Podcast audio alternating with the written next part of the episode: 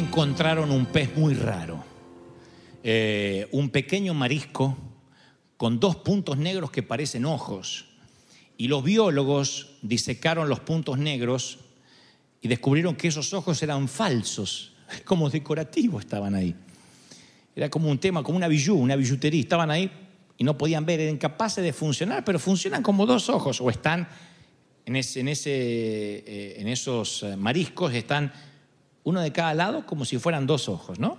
Pero el nervio óptico que está allí, al- a los biólogos investigar vieron que tenía un nervio óptico, que eso no estaba de adorno, de decoración. Vieron que alguna vez había funcionado, no saben cuándo dejó de funcionar, en todo ese tipo raro de peces. O sea que había un nervio óptico que en algún momento se encogió, se atrofió y dejó de funcionar como ojos. O sea, son peces que tienen ojos pero no pueden ver. Y, bueno, investigando y haciendo sus, sacando sus propias conclusiones, descubrieron que es un pez que anda en las partes más subterráneas del océano donde no hay luz y entonces nunca necesita ojos. La naturaleza como que se acomodó a que ellos no vieran, perdieron su función visual totalmente por falta de luz. Tienen ojos y no ven, me hace acordar a lo que tantas veces mencionan las escrituras. Lo cierto es que lo que no se usa se atrofia. Uno tiene que ejercitar siempre todas las facultades, todo. En cuanto a los músculos, en cuanto a la mente, en cuanto a las eh, funciones cerebrales. Uno tiene que empezar a usar todo porque se empieza a atrofiar. Uno no puede venir solo el domingo y esperar chupar espiritualidad del servicio, vivir de espiritualidad prestada hasta la semana venidera. Si uno no usa las facultades espirituales, también se atrofian. Cuando dejas de orar, más te cuesta orar. Cuando dejas de leer la Biblia, más te cuesta leer la Biblia. Todo lo que no se usa se empieza a atrofiar, hasta que uno se olvida cómo se usa. Entonces yo creo, insisto con esto, en la vida espiritual uno tiene que preguntarse si está creciendo, en qué has cambiado, en qué has madurado, en qué has evolucionado. Uno tiene que preguntarse. Yo suelo encontrarme con consiervos que nos conocimos de chicos o de jovencitos o coincidimos en algún congreso en alguna parte del mundo y, y- y me produce tristeza cuando veo a alguien que involucionó, pero también me produce un desafío cuando veo a alguien que creció y no hablo en términos numéricos, sino que lo veo más paciente, me dice, no sé si estoy más viejo o no, pero hay una, un manto de amor que cayó sobre mí. Yo digo, qué lindo, nos pasará a nosotros también cuando te miras al espejo, ¿estás creciendo o eres como la casa toda derrumbrada que está en el medio del barrio? ¿Mm? Hay como una suerte de, de desprecio por el crecimiento, hay una, una especie de, a ver, desdén por el crecimiento espiritual dentro de la vida de la iglesia. Muchos que no quieren crecer, que no quieren evolucionar y siguen luchando con lo mismo a través de los, de los tiempos, a través de los años. Lo único que quieren es venir a la iglesia y llamarse creyentes, pero no cambiar. La palabra también habla de eso, dice en Isaías 4.1, en aquel tiempo, hablando de este tiempo, siete mujeres se van a tirar sobre un hombre. No digan aleluya a los varones porque está hablando en términos espirituales. Y le van a decir, nosotros comeremos de nuestro propio pan, nosotros nos alimentamos solas. Qué lindo que te toque una mujer así. No me tienes que alimentar, no me tienes que comprar ropa, nos vestiremos con nuestras ropas. Solamente permítenos usar tu nombre.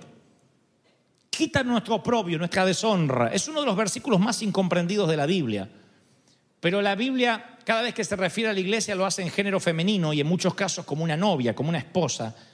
Y estas siete posibles novias están buscando echar mano de un hombre a quien yo veo que es una figura de Cristo. Y estas novias no están interesadas en amarlo, ellas desean simplemente una relación que les brinde el apellido. Y hay un montón de gente en nuestras congregaciones que dicen, yo no quiero cambiar de vida, yo no quiero madurar, yo no quiero crecer, lo único que quiero es llamarme creyente. Y van por allí diciendo, yo soy creyente. No, no lo son. Son cristinos, no cristianos.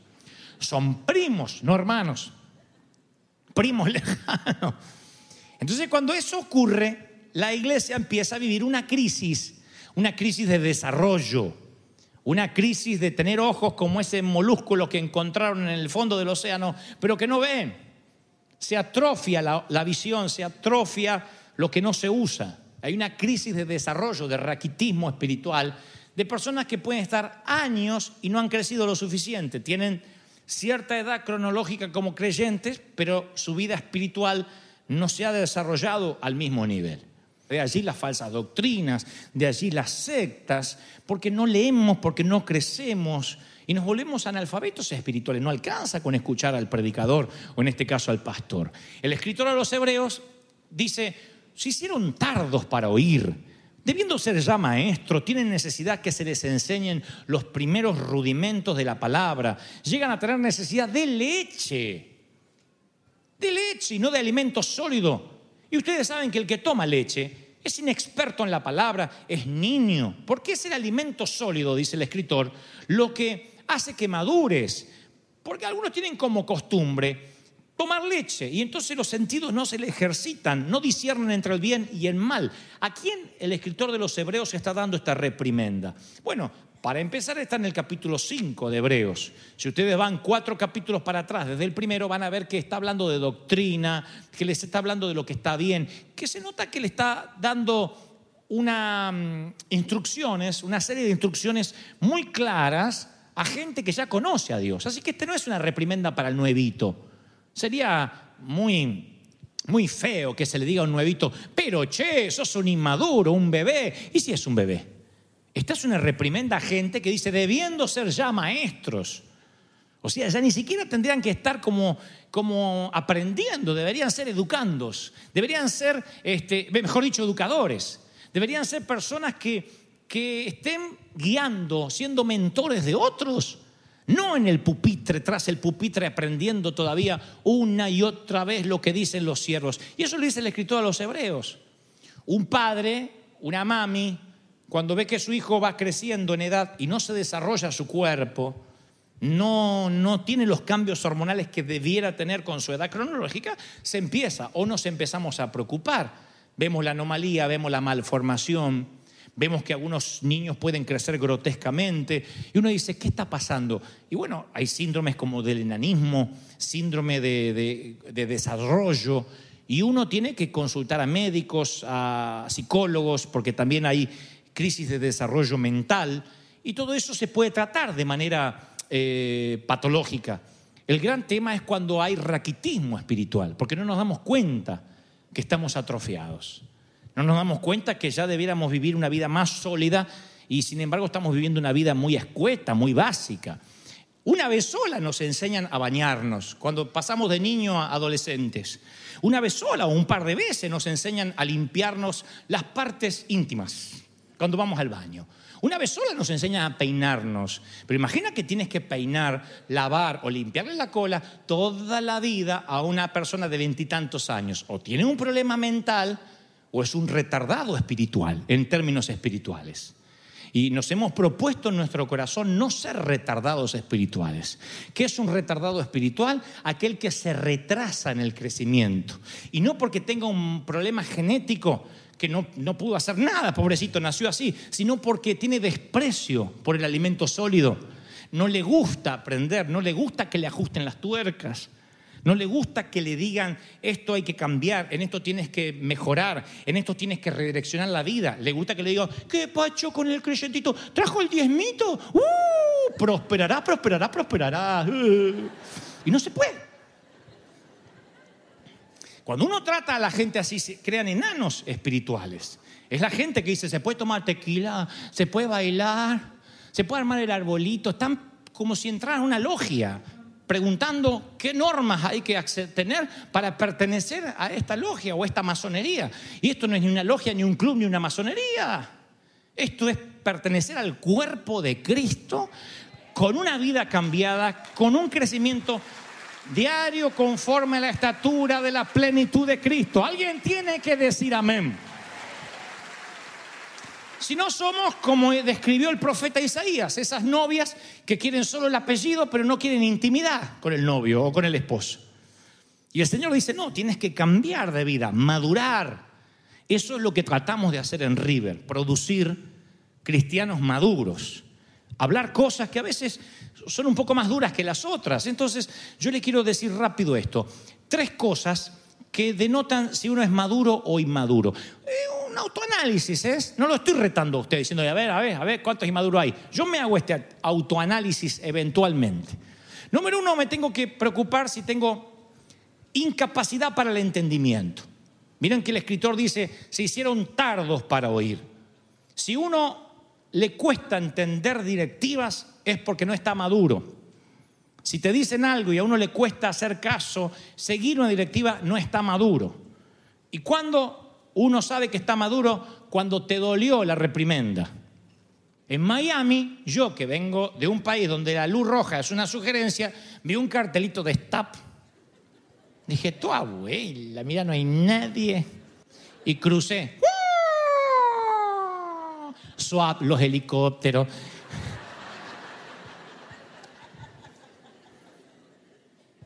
Un ticket y encima le digo, yo soy pastor, debería dar ejemplo.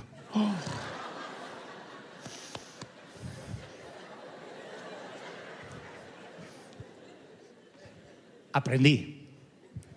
Ahí maduré. Hoy veo un stop y pongo los frenos, tiro el ancla, paro, bajo. Aprendí. Pero si no aprendes, vas a ser un inmaduro toda la vida. Entonces la capacidad de entendimiento es una señal. La segunda, la, incapacidad de transferir vida. Una niña no puede embarazarse si sus órganos todavía no se reprodujeron.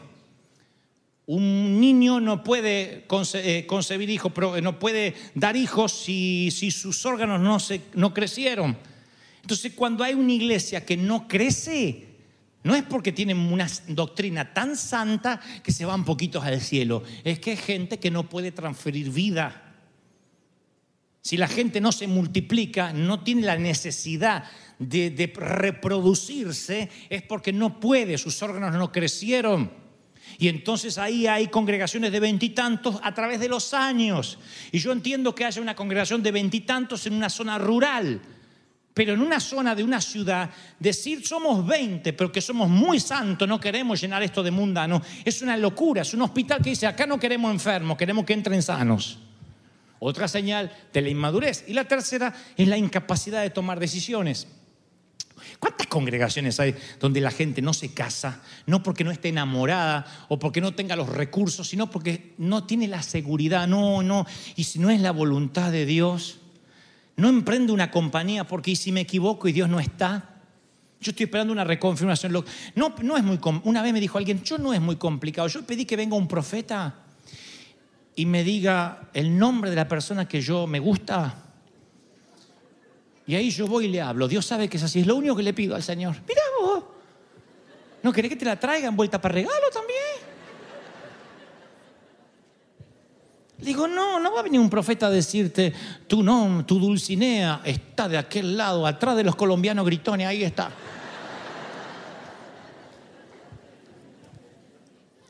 La vida es riesgo. La ecuación es, tal es el riesgo que corre, tal es lo que ganas. No corres riesgos, no tienes nada. La vida es correr riesgos.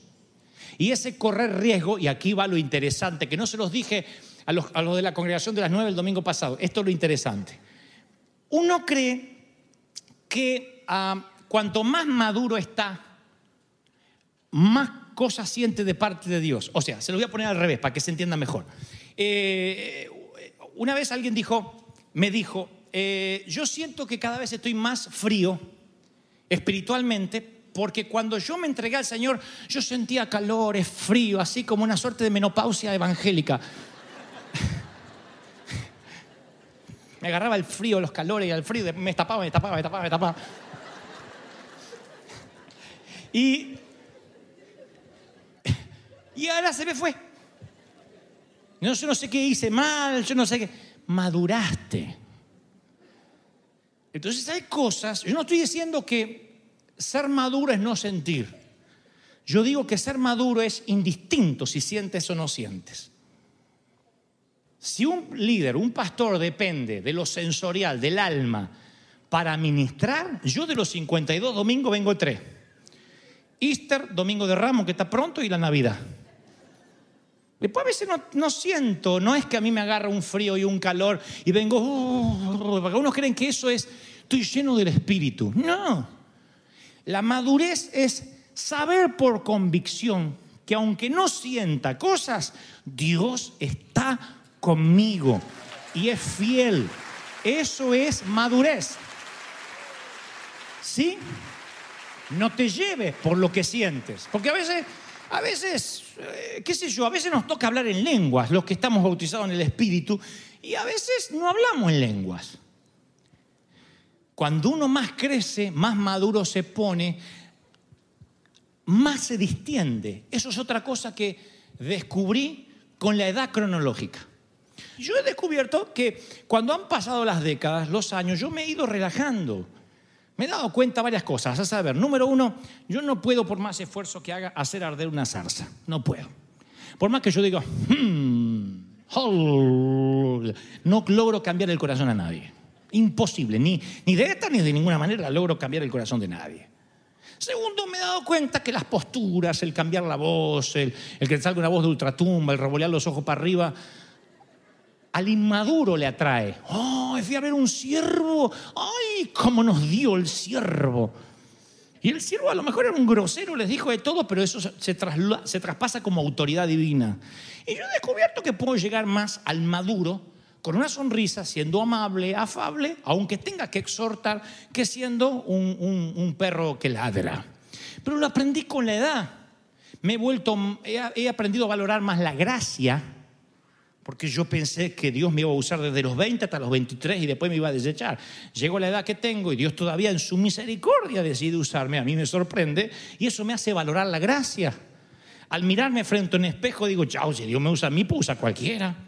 Y eso hace que yo valore más la gracia y no, no desestimo la, la justicia o la ley.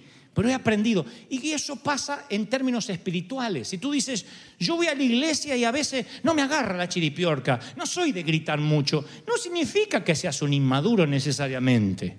A lo mejor ya no necesitas que te pongan la manito, ya no necesitas pasar al frente, que te unjan con aceite, para que de eso dependas emocionalmente ya eres maduro, la palabra llega, la palabra te hace crecer. Lo que oyes lo pones por obra y maduras de lunes a sábado, aunque el pastor no te ponga la mano, aunque no te unjan con aceite, aunque no te caigas.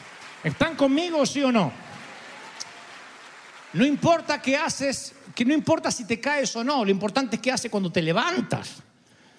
No importa si hablas en lenguas o no, lo importante es qué haces con ese mensaje en lenguas que en teoría el Espíritu Santo está intercediendo por ti con gemidos indecibles. Entonces a veces nosotros decimos, bueno, yo me siento mal porque eh, ya no puedo sentir lo que antes sentía. Y eso es madurez a veces, muchas veces. Yo no podía antes orar Hace unos años, sin tener la Biblia ahí, un himnario, que era un, un, librito con todas las canciones ungidas, porque había uno que no tenía tan ungidas como este. Había que orar con el himnario de Sión, no con el de Gloria, que lo usaban los de la falsa doctrina, los que las mujeres se usaban pantalones. Había que leer el himnario de Sión. La guitarra, una jarra de café, y entonces ahí después de estar tres horas ahí, a lo mejor sentías algo. ¿Y Dios te habló? Sí, sí. Sentí un calambre acá. Y, sentí como un frío, entonces creo que Dios me habló. Porque relacionábamos a que Dios te hablara con lo que sentías. Porque somos niños. ¿Tu mamá te ama? Sí, cuando yo llegué me abrazó. Somos niños. Pero cuando crecemos, y a lo mejor ya no podemos tener el abrazo de mami o de papi, y eso no significa que nos dejaron de amar. Cuando crecemos y maduramos, a lo mejor la oración a veces está al alcance de un ¡Ayúdame, Señor! Y ahí está. Cultivaste una relación con Dios. No necesitas el protocolo de un desconocido. Cuando tienes intimidad y afinidad con alguien, tú te entiendes con la mirada, tú te entiendes con una frase. No necesitas que tal, perdón, que esto lo voy a hacer todo un protocolo. ¿Se dan cuenta que lo que a veces vemos como inmadurez es madurez? Y lo que a veces vemos como madurez es inmadurez. La madurez hace que tú puedas hablar con el Señor a tiempo y fuera de tiempo. Hace que puedas ser honesto con el Señor. ¡Ay, qué lindo! No se encuentran personas honestas a la hora de orar. Conozco tan poca gente que si yo me acercara a escuchar su voz al momento de orar, descubriría que las oraciones son teñidas de hipocresía. Padre Celestial, envíame a las naciones, Padre, a los que sufren en Uganda y salieron de Chernobyl. Hablan así y hacen porque es un sol. La L la pronuncian así para que, para que Dios diga, wow, anotaste Gabriel, así se ora. Y la sencillez es lo que Dios busca toda la vida, que sea sencillo. La madurez es hacer las cosas bien, es obedecer. La madurez no es éxito, es obedecer, es efectividad. La madurez es crecer, poder reproducirse, tener capacidad de entendimiento, poder tomar decisiones. Pastor, me enamoré. Ni sé, estuve orando y no, la verdad que no tengo una palabra de Dios de que ella o para mí. Ay, pero pasa por al lado el condenado y me derrito. La veo y me tiemblan las piernas, así que yo voy a jugarme por esta relación, porque dice la palabra, cuando estas señales te hayan ocurrido, o sea que Dios te llene, haz todo lo que te venga a la mano para hacer, así que Dios me va a bendecir. Aunque no haya sido de Dios, yo creo que Dios bendice más esa audacia que aquel que dice, ay Señor, confirmame Padre, confirmame Padre, y no baja de la barca. Y se muere soltero, pero por condenado nomás, no porque Dios quería. Hay cosas que hay que correr riesgo, hay que emprender. Yo puedo decir que a lo largo de nuestra vida hemos tenido señales claras de Dios y a veces el cielo se ponía de bronce. No había nada. Dios decía, a ver si este maduró, a ver si este aprendió. Porque a ningún padre le gusta que su hijo ponga la mesa solamente cuando lo están mirando y lo están retando. Hay un momento que dices, a ver si este aprendió a poner la mesa. Eso es lo que quiere un padre, que cuando el padre no te ve, hayas aprendido la lección. Si te tienen que vigilar para que te lave los dientes cada noche, eres un niño. Mamá me dijo que no me iba a enseñar nunca a andar en bicicleta, porque decía, no tengo paciencia. Papá sí, aunque él dice que nunca anduvo. Y entonces, mamá me enseñó a remontar cometas, papá a andar en bici. Las bicis tenían como dos rueditas así en la, en la- en trasera para que tuvieras el equilibrio, pero en un momento que te daba vergüenza salir con las rueditas, te las sacabas. Y entonces tu padre iba atrás así. No suelte, pa, ¿eh? No suelte, no. Y, uh, no suelte, no. Uh, yo sé. ¿Qué tiene que hacer un padre para que el chico aprenda a andar en bicicleta en algún momento? Cuando menos te lo esperaba, pa, viste como no me estoy cayendo más, ¿eh? Pa, pa, pa. El viejo remontando un cometa con mi hermano. Bueno, Dios te tiene que soltar. En muchas áreas te tiene que soltar para ver si aprendiste. A veces tiene que soltarte la recompensa para ver si la obediencia no está sujeta a la amenaza o a la recompensa.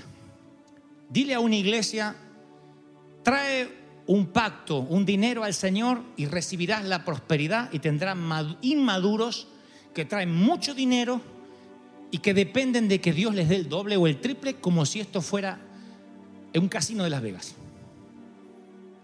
En vez de decir negro al 11, dice, hice un pacto con el Señor porque necesito comprarme un auto. Tendrás inmaduros que dan dinero esperando la recompensa. Dile a alguien, si no siembras, quizás una enfermedad venga sobre ti, rompe la enfermedad con este pacto de dinero y tendrás inmaduros que siembran dinero amenazados porque algo les pase. Ambos son inmaduros, los que están tras la recompensa y los que están por amenaza. ¿Qué es la madurez? Estar por amor. Sientes al Señor que te sostiene la bicicleta y andas, te la suelta y andas. Él dijo que va a ser fiel. Viene la prosperidad y los disfrutas. Viene tiempo de escasez y tú sigues confiando en el Señor. Tiempos de compañía y tiempos de soledad. Sigues confiando en el Señor. Eso es madurez. Tiempos donde sientes todo, sientes todo, porque Dios te permite que sientas. Y a veces no sientes nada, Dios te suelta la bicicleta. Y quiere ver si has madurado, si has aprendido. Tiempo donde puedes servir en lo que te gusta y lo disfrutas. Qué lindo servir al Señor. Y algunos hasta que les pagan por servir al Señor. Y tiempos en que tienes que hacer lo que no te gusta. Dios te suelta la bicicleta. A ver si tu gozo está regulado por lo que te gusta y no por lo que tienes que obedecer. De allí que algunos están con la sopapa así, destapando el inodoro y tienen que decir, el gozo del Señor me fortale. No es lindo ese trabajo, pero lo haces porque te están observando. Y si eres fiel en esto, Dios te puede poner sobre mucho porque eres un maduro, te puede confiar. Hay veces que todo se pone en contra para que no te congregues. Tus hijos se ponen rebelde, discutes con tu cónyuge, el auto no anda, la cafetera se rompe. ¿Qué pasa, Satanás? Satanás no es Satanás. Y la cafetera, el auto, el cónyuge que elegiste y los hijos que tuviste. No es Satanás. Es la vida real. Tiene que venir la tormenta para saber que estás edificado sobre roca sólida. Tiene que haber momento en que dice, estoy harto de la gente. Me quiero ir, no del país, me quiero ir a una estrella. Quiero irme a la luna. Se me está yendo el amor. Dios te está soltando la bici para que sigas amando aunque no sientas, para que sigas sirviendo aunque te duelan los pies, para que sigas abrazando aunque quisieras ahorcarlo. Dios quiere que saber que va a mandar a las naciones a alguien que es maduro, no un emocional, porque los sensuales no podrán nunca heredar un ministerio ni un llamado, sino aquel que es maduro. ¿Cuántos reciben esta palabra?